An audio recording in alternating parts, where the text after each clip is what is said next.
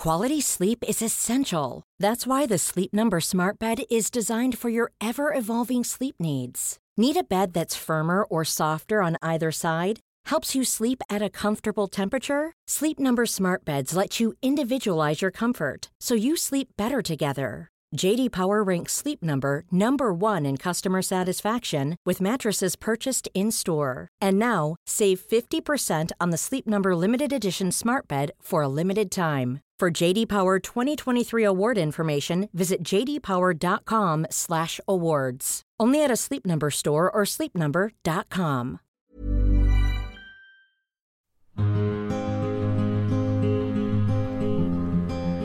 Hello and welcome back to The Midpoint. Today's guest really is radio and music royalty.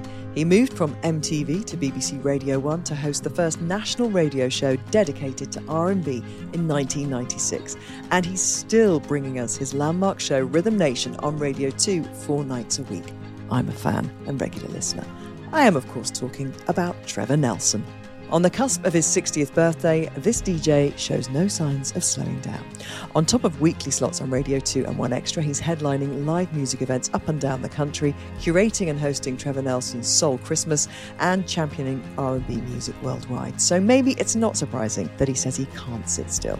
And that's why we're welcoming back Dr. Sarah Gilchrist, a high-performance consultant specializing in sleep and recovery, to chat about how you get a good night's sleep when you don't work a regular 9 to 5. Even though Trevor's a household name, he's interviewed some of the biggest stars, Beyonce, Mariah Carey, and James Brown, to name a few, I want to find out more about the hard work and dedication that made him the trailblazer he is today. So let's meet Trevor. Trevor Nelson, MBE, welcome to the midpoint. How are you? I'm very well, thank you, Gabby. Lovely to be with you on this podcast. And I'm, yeah, midpoint is where I'm at. You certainly are. And I, can I just say as well, for our regular midpoint listeners, there's a new sound going on, and that is the sound of a Kenny Logan installed air conditioning unit. Because where I record these podcasts is very high up in the house, and this week it is sweltering. So it's given me, if you don't mind me saying, a slight Mariah Carey-ness. There's a slight breeze blowing through my hair. It's got the wind machine, the plant behind. I could be kind of sat on some decking somewhere, just, you know, gently chewing the fat in the breeze, which gives us a different vibe to this podcast today, I think. Sun does that, doesn't it, Trevor?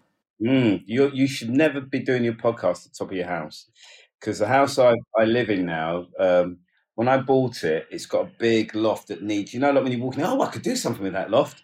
He had an AC unit in there, and I thought, what's he doing? And I got rid of it. And as the summer hit, oh my God, it's unlivable up there. So well, we did this. I, I did this up during the World Cup when I was in Qatar. So I was doing it remotely and instructing all the builders and what they were doing and everything. And my electrical specialist guy, he put a little heater in for me for the middle of winter. And he said, Do you want some air conditioning for the summer? And I went, Nah. Open the window, I, be good. Well, of course, I was in Qatar. It was 38 degrees. I was thinking, well, and I was probably sat in an air conditioned apartment, right, in Qatar, thinking, no, I'm cool. I'm really cool today. It's all good. Anyway, um, I'm here. You're here. We're enjoying the sunshine. I've got you um, late in the day because your working day starts a bit later because of your your show, obviously. Um, talk me through kind of. I'm always fascinated to know people who work, as I see it, different shifts. You know how your day works and how that works with your body clock. Well, me and my partner, we're like ships in the night. Works she well. Comes home. She goes to bed at, when I'm going to work, um, and and I suppose that that that's the longevity of our relationship. It makes it work. Uh, we're not in each other's faces too much. But no, I, I'm I've always worked off piste, if you know what I mean, time wise. Mm. I've never done. I, thir- I mean, thirty years ago I did a nine to five. Since then, I've never done a nine to five. So I am now I would leave home about nine, get to work about half nine. I've been just before I've started this podcast with you. I spent the last three hours doing playlists because I playlist all my songs on my shows. So that takes up half my day, to be fair. And I've just had just they've just left seven years in the same house, Gabby. Internet terrible.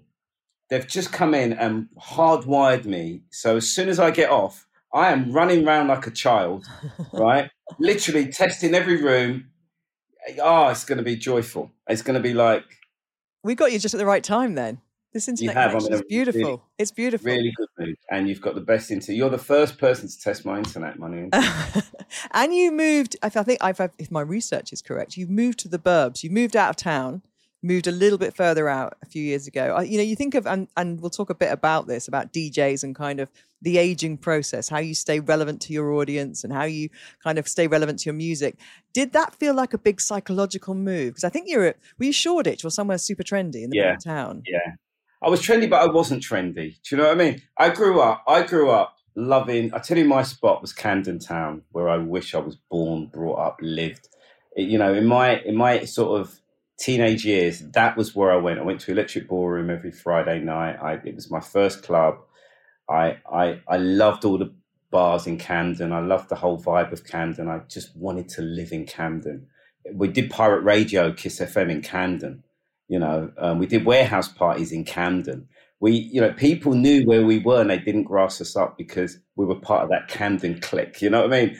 And uh, Camden now to me is just sort of like a flea market for tourists. You know, that's what it feels like now. And then it's all shifted to Old Street, Shoreditch. So when I was in Old Street in Shoreditch, um, well, Clerkenwell, sort of in between Clerkenwell and Old Street, um, it was cool to be there, but I'm not cool. I didn't want to be. I didn't want to be a cool. I didn't want to step out my house and loads of young people walking past and being cool and getting excited. I thought I'm in the wrong place. this isn't for me, you know. So it was constant reminder that you're in the middle of life. Now, when I was 18, that would have been a dream, but not when you enter middle age. It wasn't. You know, it was great for that property prices, but not for my mental. It lost its luster a little bit. Yes, lo- yes, yeah, yeah. There was no zen about it. So you then uh, you got yourself a dog as well in the last oh, few years. Yeah. So you kind of you kind of entered um, a lot of the adult kind of things that people do, maybe a little bit later, because people kind of move out, don't they? When they get sometimes it's when they have kids, sometimes it's when, and I'm not saying just London, but people do that in the big cities, don't they? They want to move out. You've probably done it a little bit later. Do you, do you think that was because of obviously you mentioned work and what you're doing and having your finger on the pulse with music and gigs and DJing it, it's really in town, isn't it? They're in towns, those things that you do. Yeah, it's really difficult to explain to people who don't do a regular sort of nine to five how you can't have things like pets. You can't, you just can't because, you know, it's no point being in Ibiza one night, coming back, you might miss the flight. You know, you you just don't know. You can't. You can't. You have people. You can't have people. Oh, keep hold of the dog. I, I have just missed a flight because oh, it's the planes. No, I drank too much last night. Yeah, you you've got to be responsible, and having a dog is more than like having a child. I cannot believe I've never had a dog, Gabby, until now. I genuinely am in love with my dog, and um, he is wonderful. I've got fish as well. And What's cat. the dog called? Let's name the dog. The dog's named Ollie. Ollie. After okay. a dear friend of mine who passed away a few years ago, but he was one of my favourite friends in the Caribbean. And, you know, I just thought as a tribute to him, I named my dog Ollie because I, I love him unconditionally, my dog. So, and I loved my old mate. So, yeah, you know, and he's just, he's a Cavapoo, not my choice. I wanted something like, I wanted a proper dog like a Labrador or something like that. But the missus had our heart set on a Cavapoo. And the thing about Cavapoos, when you, you know, we were trying to get one in lockdown, obviously, but we wanted one before. They doubled their price. Yes, they did. They were they went insane, didn't they, in lockdown? It's very valuable. Um, yeah. And so, do you when you look at what your life is like now compared to the thirty-year-old you? Does it does it feel? I mean, you're, you're 60 next year. You look incredible. We'll get onto that in a moment. But you know, you're 60 next year, and yet when I listen to you on the radio, and you're you're playing tunes that I want to hear and you know your show is brilliant and you can you know you just saying then that you spend half a day on your playlist you can see you know you can hear that in the the proof is in the pudding. Um can you believe you know what your life was like and what your life is like now and yet you're still kind of doing it? You're doing the same thing. Yeah it's very different though. I mean, at 30 I was on Radio 1 I was at a record label. I was hungry. I was I was working so hard. I was nervous my life wasn't in my own hands. I thought I'd have five years. You you know all those things. You know, I look at your career in a similar way. You know that you just don't, you cannot plan your future because it's in the hands of others all the time. Not and the competition is constantly coming at you. Mm-hmm. You know, you, it's just. And then when someone says, you coming to my barbecue? No, I've got stuff to do. You don't. You shut down all your social stuff. I, I, I didn't enjoy life at thirty. I was. I enjoyed the job, but I didn't. I, I suppose I was up for the challenge, mm-hmm. and I felt I was doing good stuff, and I felt I was doing. You know, you know, I, I, I had ethics, and I had all this stuff, and I saw people around me who didn't and they were get, they were flying past me to, to, a certain degree, you know. And I was thinking, but they were flying and crashing, maybe were they? Were they zooming maybe, past you and then crashing a bit? Yeah, maybe, maybe eventually crashing, but you know, DJs would be bigger than me. Um, people on TV, I'd be doing MTV, someone would be doing Channel Four. You know, yeah, yeah. It depends what you want out of life. Um, I decided that I was happy with where I was, and the one thing I worked at at thirty, I really worked hard at, was not being envious it's really difficult when you get in the media not to look at somebody else and think, why is that person doing that and I'm not? You know, when did you get that, Trevor? Because that's a really big life skill, you know, in a really competitive industry.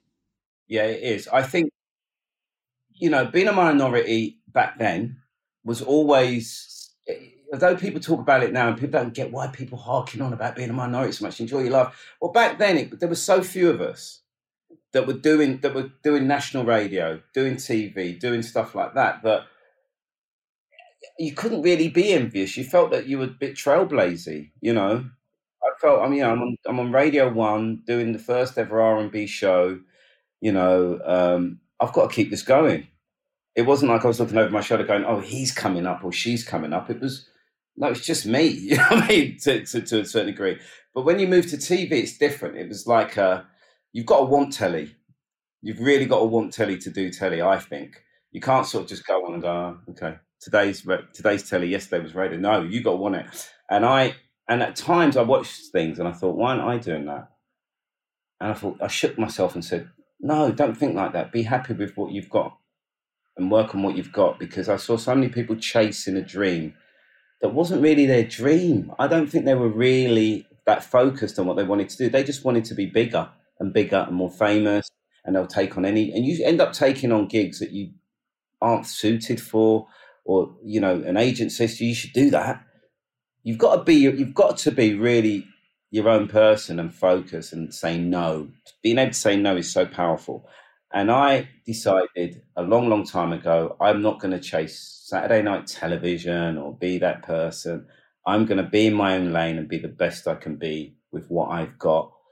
And in the end, I've got this longevity because of that. I, I really believe that because I, I think it's better to be good at one thing or two things than try to be great at 10 things, which is the norm nowadays. Mm. Everybody is supposed to be able to turn their hand to anything, but what you're saying there as well is so wise. Did you have counsel? Did you have people who gave you that kind of advice? Because as you say, agents you know, particularly I think in the nineties, there was a, a, you know, go, go, go, go, try this, do this. There's lots of lots of TV stations were opening up, new radio, digital. It was all kind of expanding. There seemed to be more jobs and more things to do. So to keep really deep in an area and specialists like that, that takes a bit of willpower, really.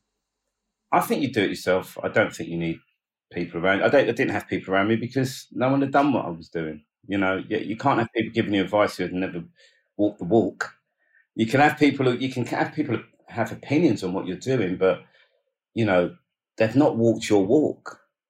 You know they've not had to sit in meetings where people don't really get it, but you understand why they don't get it. So you've got to compensate for them not getting. You know what I mean? It's very difficult to explain, but I just I think the seismic change for me was at thirty.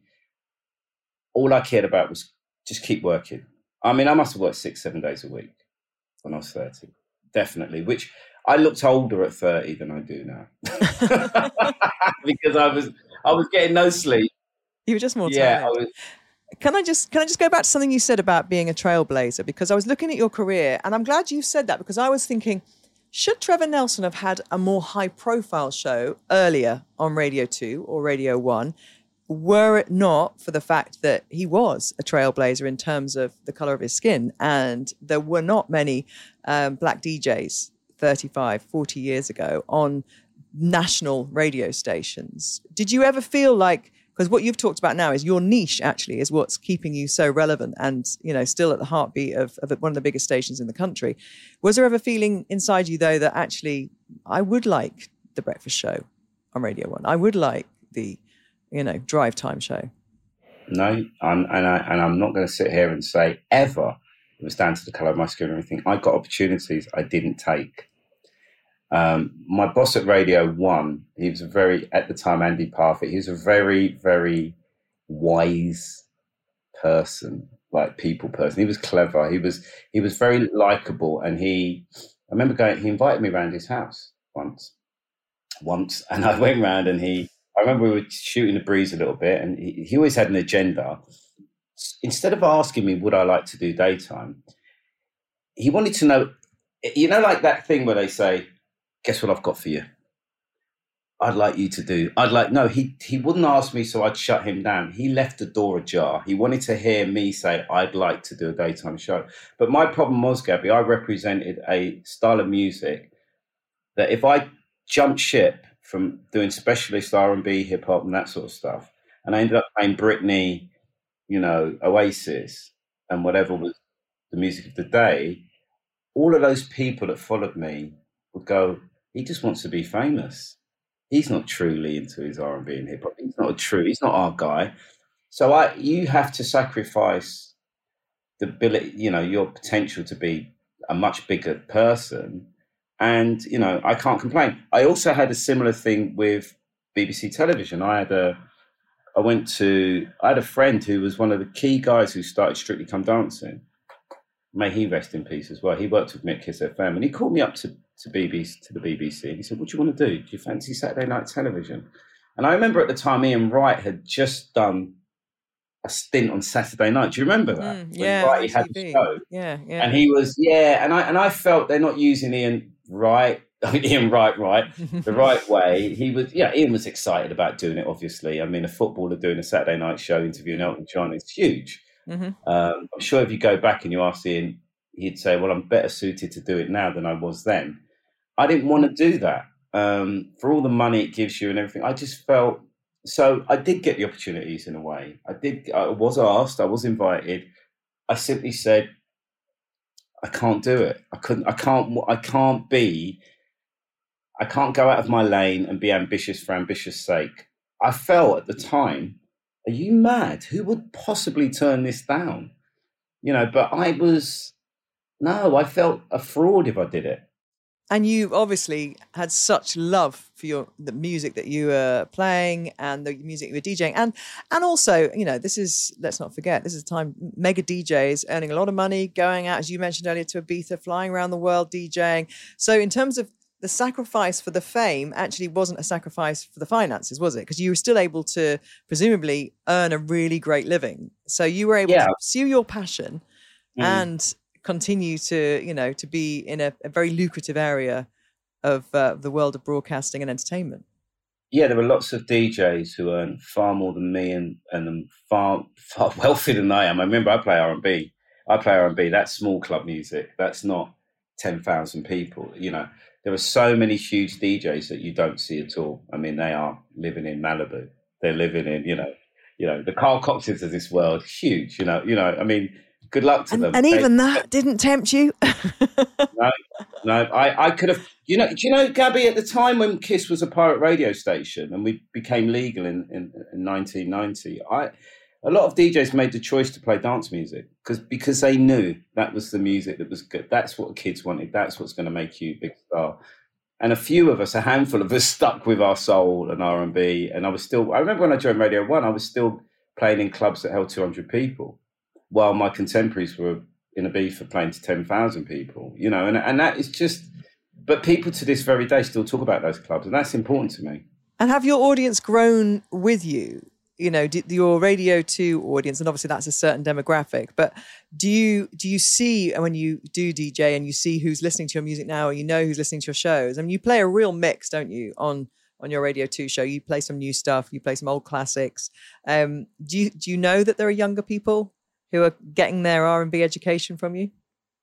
Yeah, I'm fully aware. I think the one thing I, I know is my audience. And um, I think that when you go to a station, you have to do a show that's right for the station. People love to say things like, I mean, I can tell you've listened, right, from what you've said so far. But you, you know, people, I went to Radio 2, I remember, and I, and I remember saying to myself, you know, they've never had a show like mine. So mm. I can't expect them to have people who understand what I'm playing. But I can do a show for them because it's at the right time of night I'm the right voice at that time of night. The music I like suits that time of night. And I, remember going and saying, doing my five seconds to name quiz and saying, when you send your answer in, tell me who your favorite band is or your favorite actors and be honest. I got Def Leppard, I got Led Zeppelin, I got I got I didn't get Otis Redding, I didn't get um, Beyonce, I didn't get Shalimar. You know, I got one in ten was a genuine soul act. And yet they were listening. And this is what I said to my producer. Yeah, look, look at this. And she was like, oh my God. And I said, I don't play any of this music. And I said, but they're listening. They're listening. So that's their favorite band, but yet they're listening to me playing, I don't know, Jorja Smith or Drake or something. And I said, there's something in I love you know? that new Jorja Smith. You played it a few times, Amazing. that new Jorja Smith song. Oh, and I was going to talk to you about that actually, about giving a prescription for somebody like me who I'm fully aware that I can get into a rut. And I'm sure a lot of midlifers will recognize this, right? Where you keep playing the same stuff right? You listen to a show like yours, yeah. or you might be driving along and you hear a song you like. Then you get home and you've forgotten the song because your memory's full because you're 50 years old, and then you hear it again and you go, "Oh yeah, I must download that song." And I think, um, well, what you can do presumably is go and look at your playlists that you do for your for your shows and and hopefully get those downloaded. But uh, you need to do prescriptions, I think, people. You know, like um, what are your favorite songs, and um, you can make a fortune. It could be like. Um, what was that? Was it Cameo, that thing where people used to record messages? You could do like somebody's yeah. birthday top 10 prescription, new songs that um, I should be listening to or that you should be listening to. I, I, I think to? so. I, I, but I do believe, as middle aged people, I, I, have a theory that most of my audience have checked out new musically. You know, they don't buy new music or care to stream new music. It's just filling for them. So I actually treat new music on my show as a bridge so I'll play, um, say I play the Isley Brothers. Who's that lady? Who's that lady? And you're humming along. I know this song. And then I play Jorja Smith. And unless you're truly invested, you won't even remember who it was I've just played. Unless you're invested. Um, if you're, and but the hope in my head is that someone like you goes, "Oh, I really like that Jorja Smith you're playing." So you, you, you know, you're if you hear something you like that's new, you're willing like, enter your mind and and ruminate a bit and just go, oh, if he plays it again and again. And we talk about this about midlifers a lot that you need to keep learning and you keep need to keep refreshing your brain with whatever it is, your passions, and not just shut your life down. Whether it's I only read this kind of book, I only watch this kind of TV, I only listen to this kind of music. You know, I know what I like now, and I and I'm really mindful that perhaps music is the one of the areas that I'm least adventurous. Do you know what I mean? I, I don't blame you though, but I don't blame you. Everything that's set out for you out there is to play hits that you know. Every radio station will play hits that make you comfortable. I argue with my partner all the time. When we get in the car, she listens to a certain radio station that I used to be a part of many years ago that I helped start. And I say to her, I know, I know what they're going to play. She goes, I don't care. I'm driving for 15 minutes. I need a fix. I'll bring you flowers. like, you know what? And then I go, I bet I know what's coming next. And, you, you know, we have this game, but she's happy. Um, I, I have to force her to listen to my show. So, well, she's asleep anyway, so uh, she listens again. Something. But, but I, I do understand why midlifers are set in their ways, like what they like, and but there is, I'm sorry, but there is there are midlifers out there that I see. I still DJ every other week who come out party like they don't care and are just full of life and amazing people. I'm so glad I still DJ because I meet the most amazing people, Gabby. Honestly, they are full of beans. They're like the shack. Their kids are grown. The yes. shackles are and they're and they're different animals. They're so no, they're worse than they were when they were young. Well, I've got you know they mean it. parties the next two weekends. And the thing I'm, as well as getting dressed up and everything, one of the things I'm looking forward to is the music and the bands because I know I'll probably dance for like three hours because I don't go to nightclubs anymore, Mm. right? So I don't get to, to dance. So it's parties really is where you kind of end up dancing, and and then afterwards. You know, you think, oh, I need to do that more. I need to do more of that because you, you know, you, you never feel bad, do you, when you've heard great music for three hours and you've been dancing? You just don't. It's such an unbelievable hit of of endorphins. But you're also not standing there seeing if you're being checked out by somebody, like when you were a kid, like when you were younger. You know, I, jo- I joke about this all the time. I get on the microphone and I say to people, oh, how are you doing? Sort of thing. And they was like, hey. And I say, yeah, babysitters in or da da da da or whatever, whatever. Do you remember when you used to come out and you and it'd be in their local town? Because I always like going around. I don't like people having to tra- I travel to you. So I go, remember you used to go to a club and there's always someone in the club you cannot stand. Oh, she's here or he's here. oh, I better stay in this corner. Or, you know, he's the, or he's a pest. He's going to pest. You know, now we don't care.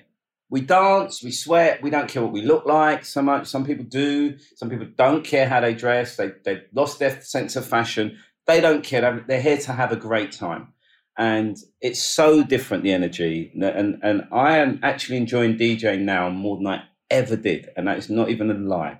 I love it. Um, I hate the travel, hate the hotels, hate not being at home on a Sunday morning. But once I'm on that stage and I see the love, it's mad. It's crazy. it's just So, what the venues you're, you're DJing in? Are they are these clubs where they're attracting a more, um, let's say, a plus thirty crowd? Then, absolutely yeah. And I won't Yeah. do clubs. I don't right. do So, clubs. where? So, what are the venues then? has to be a live music venue. Right. Has to be a live music venue. I, I don't believe mums and dads go to venues that their kids go to. no. They don't want to be seen dead in there. So no. It's got to It be a doesn't, live. for, it doesn't work for either side. No, at all. You don't want to be seen walking in some glitzy place called Benji's or something like. No. So I I go into venues. They're a bit. They're not. You know, the thing about these venues is they stand up. You stand up. You see a band. So you stand up, and I'm there. The sound's always really good, and um, I and I I'm not. In, I don't have to walk through the crowd, which is I get traumatized walking through a crowd. I really do. I I still get nervous. backstage. Yes, I don't like walking through a crowd and people. I don't know. I just don't like it. I prefer to just be on stage and orchestrate and um and people watch, which is the best thing ever. People watching. I mean, it's always been the best seat in the house. People making fools of themselves. People, people just being inappropriate. People trying to dance like they used to twenty years ago and they can't get up. Pulling a disc. They go, they get down, but they can't get up. They, it's like you see them crawling up, like I'm, here, I'm here, I'm here. And I said, Jesus, get low again. Oh, God, okay. it's hilarious. It's so funny. And do you think this keeps you young, Trevor? Do you think this keeps your spirit young? I think so, and I think, um, and I'm not deliberately trying to stay young, but it just, you just, you got joie de vivre. You know what I mean? You've got, and these people, you you bounce off them. They and they look at you and they they'd say, "I've still got life. Look at me, I'm still alive." They, it's almost like they're holding placards, going, "I'm alive, I'm alive, I'm here." I say, "Who's staying till the lights come on?" Me. you know, it's all, it's really. Cliff Richard once said, I remember when I was younger, I remember him doing interviews, and I remember going, "Oh gosh." when he said things like, "Oh, my fans, my fans, mums, daughters," like, "Oh, shut up, Cliff." I was like, "Oh, he's such a..." And now I'm saying it, and now I'm saying, "Mums and daughters come to my gigs," and I'm just like, "Oh my god, I'm turning into Cliff." But, but you're grateful. I mean, I think I do you not think Yeah. you get to an age where you go, well, I'm I'm just grateful that you are here because I, you know, I don't care who it is. I'm glad that you're involved and you're enjoying yourself and and Yeah, you're making yeah. people smile. Now, you said yourself that you think you look better now than you did when you were 30, and you look 30 uh, sitting here Well- at this screen. You've just said your internet might be dodgy, but it's not dodgy that Yeah. I, you know, that it takes years off you.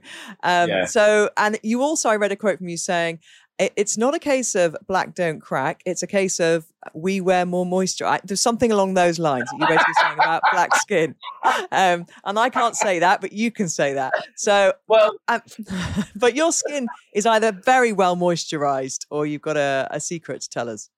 No, I, I, I think no, I, I generally think I don't moisturize much. I don't really do that much, but. The number one thing is if you don't moisturize your hands, Gabby, I won't be able to tell. If I don't, don't, it looks like the Gobi Desert. You can see we call it ashiness. we've got no choice. We have ashy knees, ashy elbows, so we have to moisturize. But um, no, I, I, well, I think we're blessed. A lot of us are very, very fortunate. That the reason I say I'm, I, I, I look younger now than I did then is only because I never slept then, and my eyes were constantly red and tired, and I thought I was Superman. Whereas now I make sure I get minimum six, and six I can function on six. Um, you should be getting when, seven, really, shouldn't you? No, I, I, I mean, in an ideal world, but I, when you've got a missus who goes to bed at ten honestly, and wakes up at six every morning. It's really and and and, and the moment you even if you're wearing socks and you go into the bedroom, any slight movement. I was joking with my friends, um, like actually JJ who lives around the corner, he, he, does one show. He lives near me, and we play. Jermaine. Jermaine, yeah, we're good friends, and um, we were joke. We took we went out with our partners to dinner, and we we were chatting away, and we were saying I said to him, you know, coming in, uh, honestly, coming into the house, I put my, I put my phone torch on, and I, I don't put the lights on, and I sneak around the bedroom. And he said, I do exactly the same. And we, we, we, it was hilarious. And our partners are, you know, sitting opposite, just laughing. And I'm going, I mean, even a slight movement and she's moving and, and, and we creep into bed and he's telling me his techniques for getting undressed so she can't hear and then he, he dropped the bomb on me which is which is the funniest thing. I said and father's using the toilet because like he goes why don't you sit down? And i'm like oh my god all these years. All these years. Well do you know that's how i know that's how i know my husband's come in normally because his wedding ring and i've worked out what it was he does sit down but then he obviously rests his hand on the toilet seat, and I can hear his wedding ring clinking. And I never knew what that's. And then I, one night I was like, "It's his wedding ring." I mean, I'm yeah. glad that he comes in wearing his wedding ring. Obviously, that's a bonus. But um, but I I'm very good at kind of. He gets there's like a little dressing room off the bedroom, so he gets stripped off in there, goes through to the toilet. The automatic light comes on in the bathroom when he's in there, so I can see the chink of light. And I do wake up, but I get back to sleep really quickly. I don't even check the time. You know what I mean? It could be four in the morning. I've got yeah. no idea what the time is. I don't want to check the time. You, you no. don't want to check. But this, it's the same thing. I get changed in the bathroom. We all do the same thing. It, there's a pattern, and there's a male female pattern. I think. Um, I, I, I remember saying to my mates, I bumped into a load of mates because we did a big thing at the Royal Albert Hall on Friday, just gone, which was really good for Windrush. Oh, that looked amazing! I saw that on um, Denise Lewis's uh, social media as well. It looked oh, amazing. Oh, Denise go? Yeah, Denise was. There. Did there. she go? Yeah. I'm so yeah. glad she went. Um, but it was so good. It was so. I had some of my most hyper. You know, you've got critical friends when you say, "I was," you know, like say you've done a show on TV, Gabby. You go, "What was I like?" Honestly, and you've got a friend who will tell you, mm-hmm. not an agent, a friend no, what you wearing, Gabby? That wasn't right. Didn't, you didn't look great. You, know, you, you go over with fair enough. Well, I had all of them there, and they all came. We're having a laugh, and we're all we all look similar. We're all look good for our age and stuff. And then we broke it down, and then I said to my mate, "Yeah, so after this, the thing about this, it's been a fantastic night. I mean, I'm buzzing, but I'm going home to watch a Discovery Channel." Any random documentary on at three in the morning. And then he said, That's what I do. And then he said, Did you know there was this this emperor that was, and he, he, he Googled the guy. And I keep meeting my mates who I think are super cool, and they all do the same thing. They watch war documentaries, they watch anything into the. Does your husband do that? Please tell me he does. Uh, I, I, no, I think he, he genuinely will be coming straight in and coming to bed because he wants, cause, oh, because no. in the morning, I don't know what, what your partner's like he'll have to get up at the same time as me. So I'm I'm not like going to creep up in the morning. I'll be like, right, everybody, curtains open. So I think he wants to get sleep as quickly as possible. But we would do that. If we came in late from somewhere we would definitely start watching some nonsense documentary or something that um that you're thinking it's three in the morning i need to turn the tv off now. But like, isn't that the joy of midlife? You can come in and do that and not feel you have to be carrying on at the party somewhere yeah, or yeah, you know wonderful. going after to the after party. club. i don't know what that means an after party Let's bring in Sarah Gilchrist, who is an expert in sleep and athletic performance. We've touched upon sleep there. So I think it's a good time to just get our expert today uh, on the podcast. Uh, hello, Sarah. Thanks for joining us. Hello. I was enjoying your conversation. oh, good, Hi, good. Um, Sarah, you heard there that Trevor is a, a, late sleeper because of his show. He gets to bed a bit later. Um, he's getting seven, sorry, six hours sleep um, at the moment, which he seems to be happy with. Um, and I think it's really important as well to actually address shift workers because he can't change when his show is right. It's that time of the day, so he's not going to be going to bed at ten thirty with his partner. And a lot of people listening to this will also have those kind of random shift patterns. And I I always feel for those people because when sleep advice is given, it's always get to bed at a regular time. You know, try and do it before eleven. Don't be in front of screens and all that kind of thing. Sorry, go on, Trevor. You're going to come in. Can I add one thing to that before you answer, mm. Sarah? Also, adrenaline. Okay, depending on what you do for a living. All right. Now, if you're an accountant and you're working late, I don't think you get home with an adrenaline buzz to come down from. but when you're talking, when you're playing music to the nation or you've come in from a gig, it's very hard to go straight to bed and say, right, I need sleep. Because because what about me? What about me for a couple of hours winding down? What about me decompressing? So that I, totally. I always I, even when I do match of the day and I'd finish on air at midnight in Salford and I get home at three in the morning afterwards, and when I get in, I still feel I need another hour to decompress. And that's really that's hard, Sarah, isn't it? Because you can't, you know, kind of accelerate decompression. No, you can't. And it, I mean, sleep is individualized. Just to your point on the six hours, Trevor. If that works for you, that's that works for you. Um, seven to nine is the guide, but some people are six, some people are ten. But that decompression particularly after doing something like that where the adrenaline's pumping. It's like people that do exercise in the evening because that's where they can fit it in around work and then come home. You don't kick your trainers off and get straight into bed. The key then is to sacrifice the quantity and then have but have quality sleep. So you might have less sleep that evening but you've decompressed. So when you do go to bed, you're in a state of mind that you can fall asleep rather than be buzzing from being on national radio or doing whatever it is you've been doing. The difference with you, Trevor, is it's something you do most nights of the week. So it's not one night of the week. And that's where with, shift work in particular, is that it becomes a lifestyle choice. It's not a job. It's a it's a way of living, and that you incorporate the, the job into your lifestyle. Um, and then that's an easier way to manage. And when you're not working those hours, if you have time off, if you're on holiday or you have a break from that's it's the time to get back onto a really good sleep routine, a, a normal, in inverted commas, sleep routine. Can you do that, Trevor? No, no, sorry, Sarah. I was going to interrupt you. Thank you for interrupting, Gabby, because I was going to shut you down right there, Sarah. when I go on holiday, it's murder. It's horrible. I love the. We go on holiday. Uh, we have a home in St Lucia. We go there. Ah, oh, we look forward to it. It's what's the time difference? Eight, is it eight hours? Five hours? Five or six hours different. So nine o'clock in St Lucia is two o'clock our time, mm. and they'll be pre, ready to just. She'll be out like a light. I cannot sleep for love nor money on holiday. It takes me. We'll go away for ten days day seven, I'll, I'll, I'll be all right. And then it's we're coming home. It's so difficult. I, I, I think you, like you get a desynchronization years. of what's called your circadian rhythm, your, your your internal body clock, which which you have many, and sleep is one of your biggest drivers of that you've entrained yourself and it also might be your chronotype. It may be that actually you're an evening person anyway which is why you do the job you do you know you, you're naturally born to, to yeah, do your djing yeah. or did you entrain into it because you love the job? But then also you're you're combining that with a flight and then you're combining that with the time difference. So if you went for three weeks a month that would change. Um, so that might be quite nice to be in St. Lucia for three weeks or a month, but not everyone can't do that.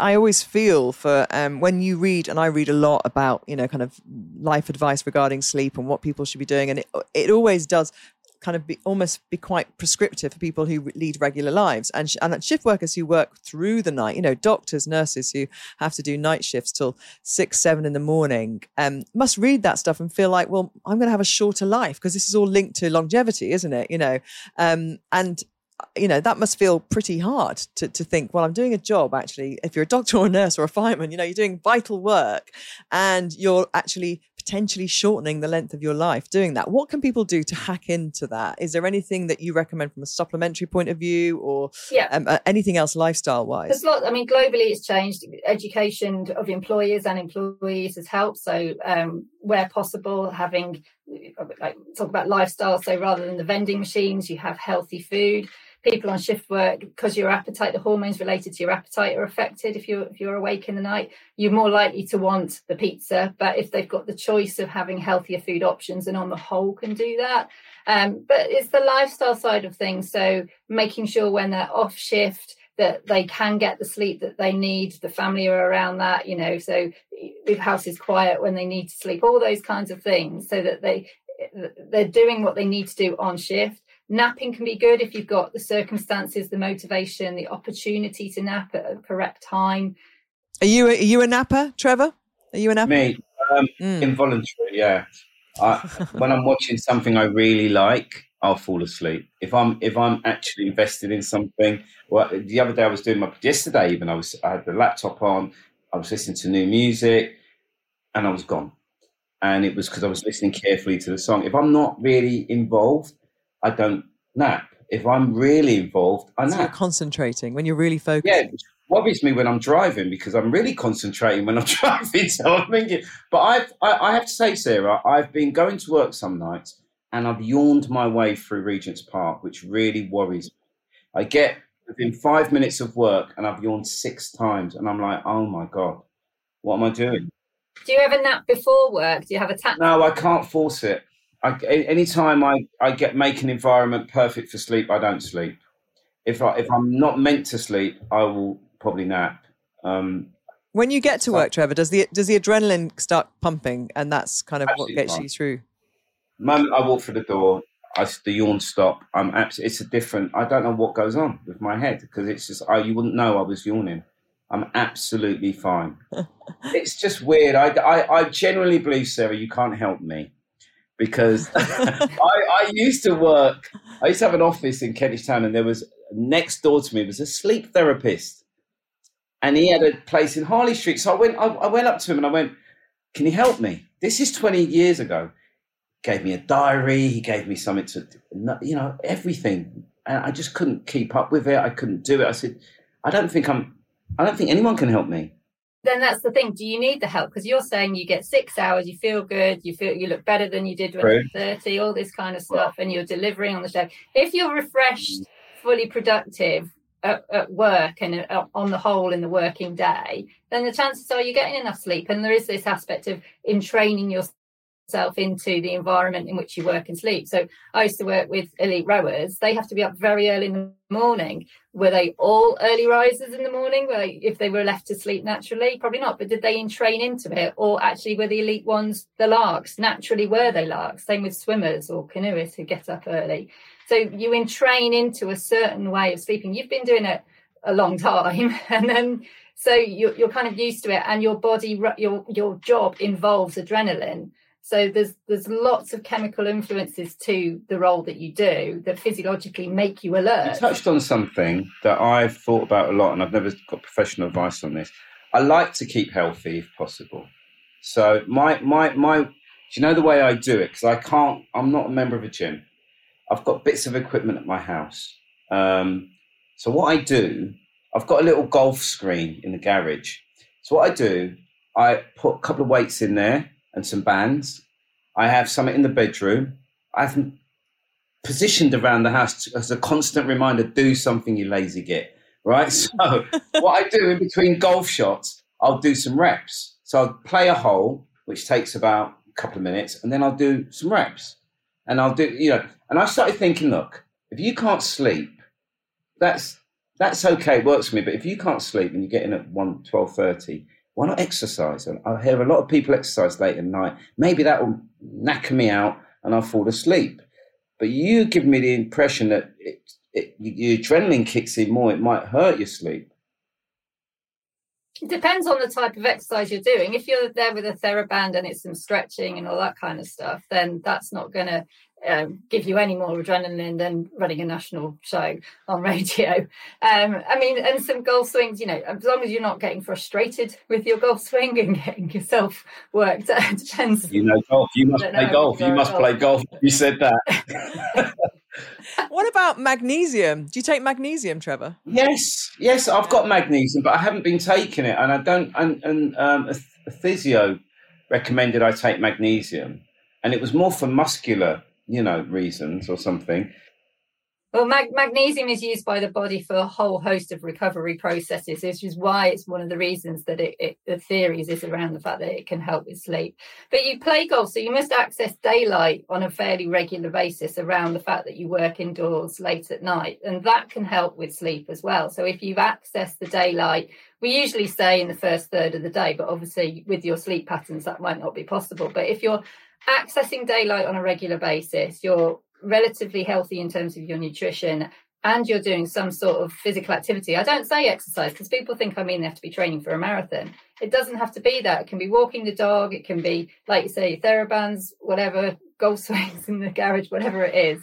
Um, and then, you know, you are in a routine, you're asleep. Yes, you're working late, but you are in a routine. It's not like you're doing Tuesday and Thursday nights and then the odd Saturday. It's like it's a regular so so you're you're in a routine and in a re- rhythm and then where possible you're valuing your sleep protecting it prioritizing it. And you're saying you're regularly getting that yeah it's good deep sleep. It's good deep sleep. Yeah i don't wake up in the middle of the night in the middle of my sleep. It's good deep no. sleep. I wake up and i'm pretty groggy when i wake up until i've had my coffee or porridge and uh, and you're not having coffee, caffeine late during your show when you're on no. air no. no. Well, I have I, I have as a routine ritual because I've got to have something. You've got to be a diva a little bit when you do something else. They don't respect you. You know, you know what I mean? You know, so what do you have? So no way. get in there. No, I get in and I have a ginger tea with honey. Mm, nice. A little bit of honey, and I say to, to my team, "It's for my voice. It's not. I just want them to do something for me." But it's I have a little, I have a little gulp. It, I suppose it helps, and I don't see that as any. It's only a little. Well, that's all. That's all. It sounds like it's all good, Sarah, doesn't it? And he, and Trevor's doing some good practice. Anybody listening who's doing shift work, there's there's a lot of um a lot of stuff to take away from what Trevor's doing there. So, what would your before we lose you, your um top three tips for somebody at the moment? I think you've kind of alluded to a few of them there, but if you were just to up some for us, Sarah? working shifts it's a lifestyle choice so you have to incorporate it into the whole of your life it's not just something that's separate to the rest of what's in your life whether it's walking the dog family life it has to be part of it um, and I, I, know you'll say people have told you this trevor and doesn't work for you but it physiologically getting back onto a routine when you are off shift so if you're working traditional shifts in terms of um, doctor paramedic whatever you have that 10 12 day period where you can get back into a routine will help in the long term physiologically. Um, and then remembering it's an individualized approach. What works for you? Relaxation techniques that help you get to sleep work for you, whether it's a golf swing or whether it's um, watching something on Netflix to decompress. It's uh, it, what what works for you, not what everyone else is doing. Thank you so much for coming back on the midpoint. Really appreciate it, Sarah. Thank you. You're welcome. All right. Thanks. See you.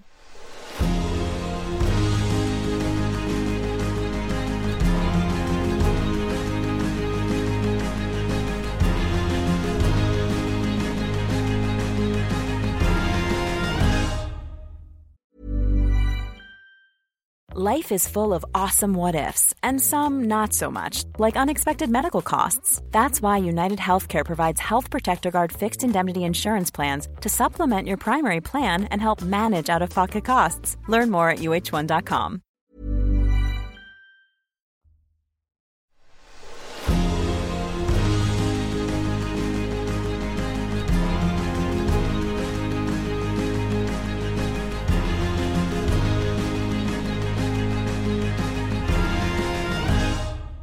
Trevor, when you we talked about you as a 30 year old and kind of your lifestyle and how you are now, what about being a dad in in midlife and the responsibilities? Because you, by the sounds of it, your lifestyle in your kind of 30s and 40s, you were busy, you were you know moving around, traveling around.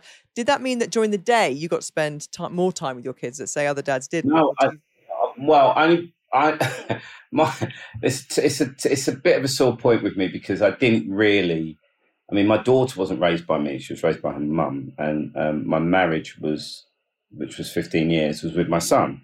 And again, I weren't around much. Obviously, my wife at the time didn't work, so she was with him all the time. And I just assumed, I made that sort of assumption that if you're in a privileged position where your partner doesn't have to work, your kid, in a sense, is getting raised better because it's get a full on attention of a parent who's monitoring everything. But mm that parent has to be right, you know, you know.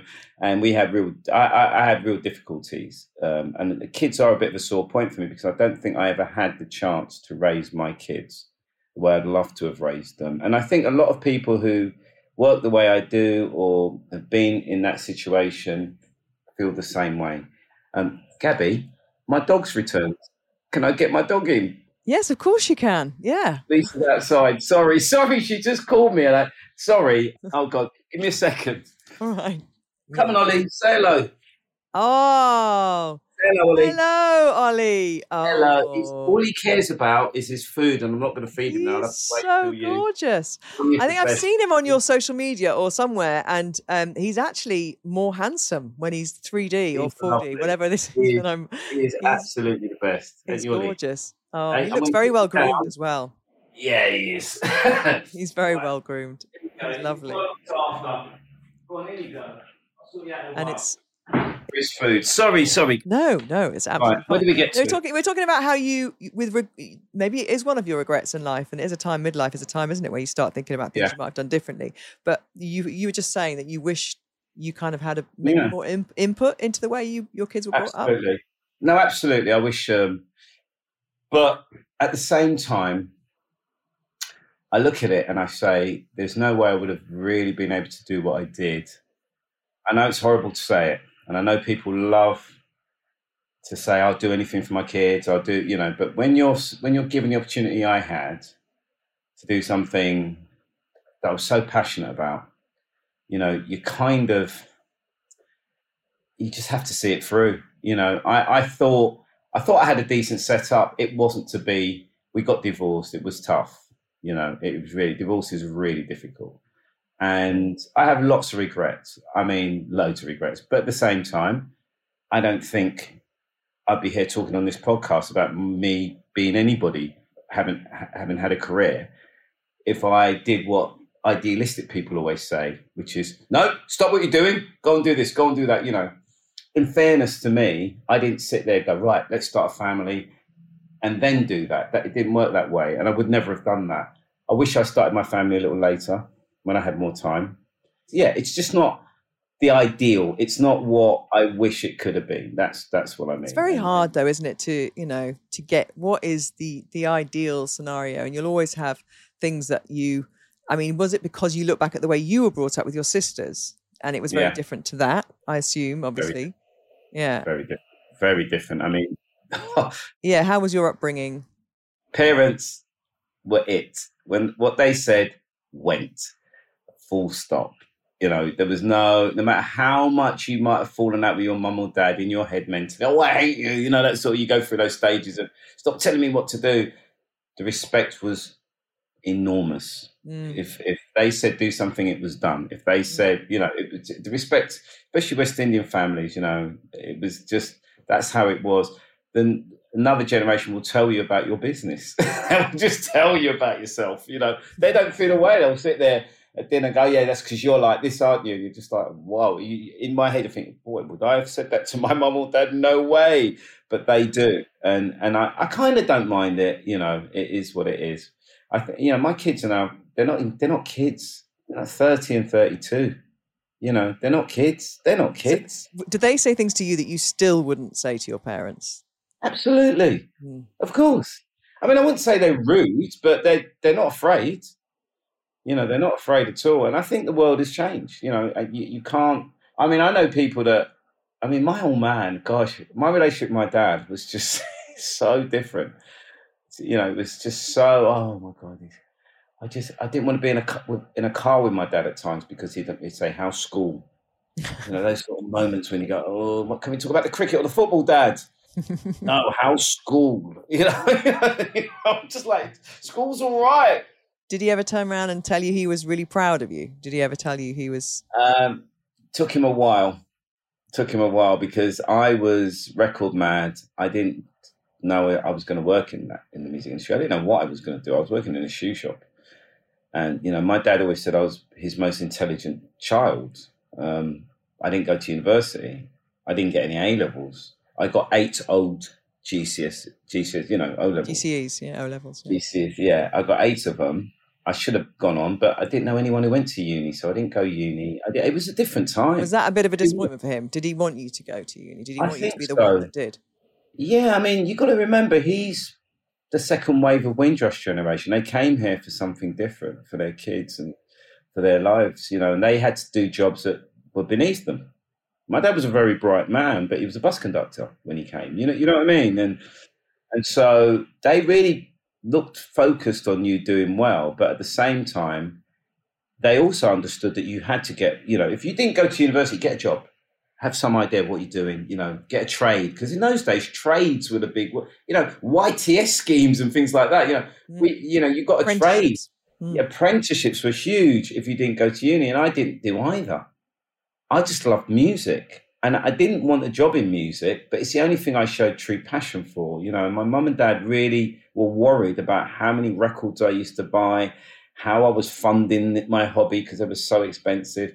But then when when Kiss, I remember when Kiss FM got a license, I think we shared a, a bottle of champagne, and he said he that's the first time he truly, I think he ever said, yeah.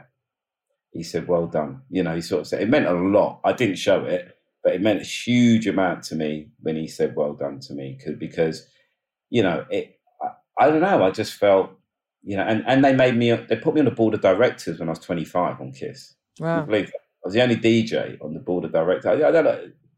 I don't know why people saw this in me. And I was like, what? Really? Okay. And that's been my life, really. I've always waited for people to say, I think you should have this job rather than me saying, I want this job, you know? It's kind of worked kind of worked out well for you though, that that way of being, hasn't it? Even though you you imply that perhaps you could have had more ambition for yourself at times. Yeah. But I think I'm afraid of failure, Gabby. You know, I think if you're really honest with yourself, I think, and I'm being honest with you, I, I I'm not one of those people who thinks I can do anything. I, I just think I don't like. I never liked girls saying no to me, so I never asked them out. I'm, I'm one of those cowards, right? So anytime I felt I was out of my lane, I would be a coward, and, and I would just not ask. I wouldn't ask for stuff. I'd wait to, to be noticed in everything in my life. So that your your partner now did did she have to kind of trip you up and like you know, but basically, hello, think- I'm here. I think she did a little bit. I think she did a little bit. I mean, we've we've been seeing each other a long time, and um, like I said, we're finally tying the knot. So Better late know, than never. yeah, but it's you know what? I don't feel. I feel the first time I did it, I made a big mistake. If I'm being honest, I was I, I rushed into it. I did something that, and I, no disrespect to to my former wife, but I just on a whim kind of thing. I've done my due diligence now.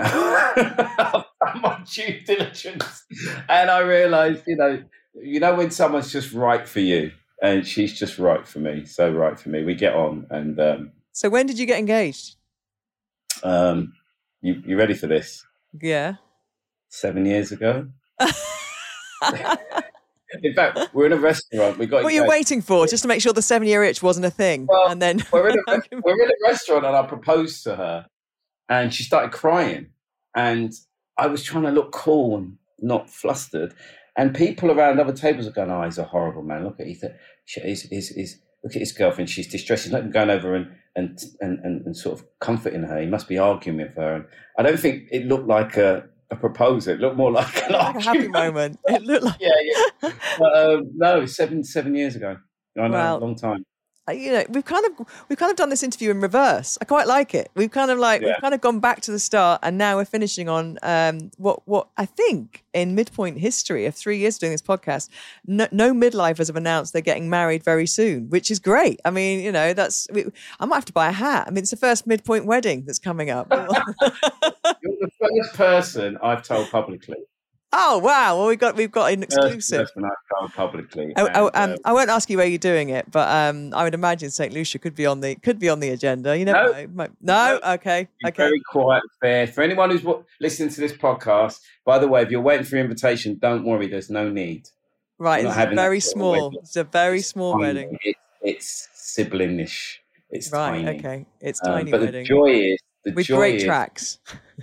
If you have, if you have, yeah, if you have an honor, if you have an honor, you can get married at St Paul's Cathedral. in a chapel. Okay, so, so Trevor Nelson MBE might be giving away the venue. Uh, wow, that's amazing to think that, you know, kind of when you think about you back in Camden, right, just loving your music, to think that one day you get married in St. Paul's Cathedral, that's pretty special, yeah. isn't it? That's pretty special. I think so. And, you know, and actually, me, it's, it's taken me to, get to this point to look, be looking forward to an occasion like this, actually, really looking forward to an occasion like this and wanting to do it. And the reason it took so long is because lots of people don't get married anymore. They're happy living together. And I just thought, mm, no, I, I want it. And, you know, and I, yeah, I want it. I, it's about time I felt whole, uh, you know, and, and did, did, did that thing, that thing that's really organically right for me at the right time. So it comes to you at a certain time in your life. I mean, I never thought I'd be pottering around my garden. Oh my God, it comes to everybody, doesn't it? I never thought I'd be loving a dog. I never thought I'd be keeping fish. I never thought I'd be playing golf. I never thought, you know, I'd go for what I get. It comes to it. I don't care who you are.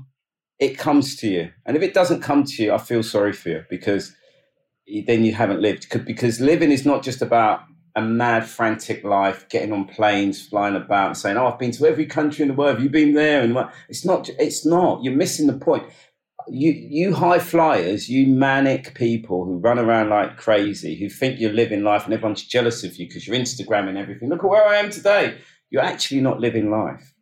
Life is simple, and the simplest things in life. When I'm in a hotel miles away, all I want to do is come home. Yeah, you always want to get to your own bed all I want to do is I can't sleep in hotel beds. Well, I, think I can't sleep on If you kind of distill what really you want in life, it's to always want to be home, isn't it? Because home yeah. should be somewhere yeah. you you know you feel is the best place. So and my home is special, special to me. Very very special. You're winning on that on that, I think, and it's um it's been so lovely to hear your a lot of your story, but also your midlife story and how you got to that place right now where things are good and career wise as well. I think as as great as you you know as you would ever expect a D, as a young DJ to be nearly sixty and to have a show that you've got now, playing the music you love, educating mm-hmm. people like me, I think is a um is a you know is a great place to be, isn't it? And still there. I'm, with the mums and daughters on a Saturday night. Yeah, yeah. I'm just. You know what? I I am. Um, I think there is a thing about broadcasting, but when you stop trying to. I mean, I was never trying to be cool. Honestly, I was never trying. Everyone just gave me some cool tag because of the music I played, how I looked, and all the rest of it. I, I I've never tried to be cool, right? But I think when you get older, you're just yourself. You're just honest, you know. And also the chance to play music that I play guilty pleasures on that show, as you know, right? So I'll play some Elton. I'll play the Police. I'll play I mean, and the reason I'm mentioning all these soft rock acts is because I've always had my ear on them. You know, I play even Thin Lizzy. You know what I mean? I play anything with that that unique soulfulness that I like. Um, the Arctic Monkeys, you know, and it's beautiful because I've come from an era where they tell you what you can or cannot play. I don't mean songs, but no, I mean, but the playlist. You can't play old. Yeah, yeah. I've been on Radio One all those years. Seventeen years I was on Radio One. Couldn't play an old record. Wasn't allowed to play Earth, Wind and Fire. I grew up on Earth, Wind and Fire. So Radio 2 has given me a second wind, and you can tell from listening to my show, I freaking love it. Yeah, I really do. Anyway, Gabby, Thank great you. speaking to you. Cheers.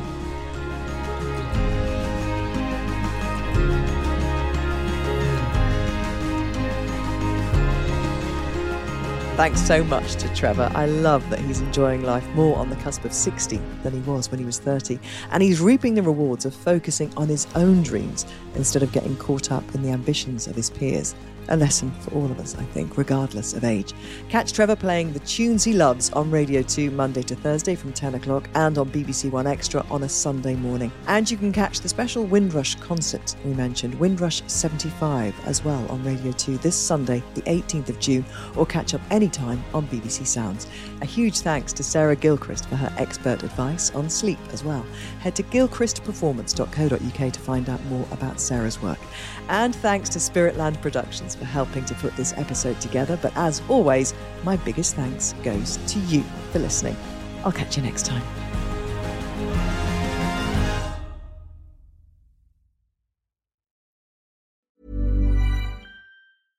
Small details are big surfaces, tight corners or odd shapes, flat, rounded, textured, or tall. Whatever your next project, there's a spray paint pattern that's just right. Because Rust new Custom Spray 5 in 1 gives you control with five different spray patterns. So you can tackle nooks, crannies, edges, and curves without worrying about drips, runs, uneven coverage, or anything else. Custom Spray 5 in 1. Only from Rust This message comes from BOF sponsor eBay. You'll know real when you get it. It'll say eBay Authenticity Guarantee. And you'll feel it. Maybe it's a head turning handbag, a watch that says it all, jewelry that makes you look like the gem, or sneakers and streetwear so fresh every step feels fly. eBay gets it. So look for the blue check mark next to that thing you love and be confident that every inch, stitch, sole, and logo is checked by experts. With eBay Authenticity Guarantee, you can trust that feeling of real is always in reach.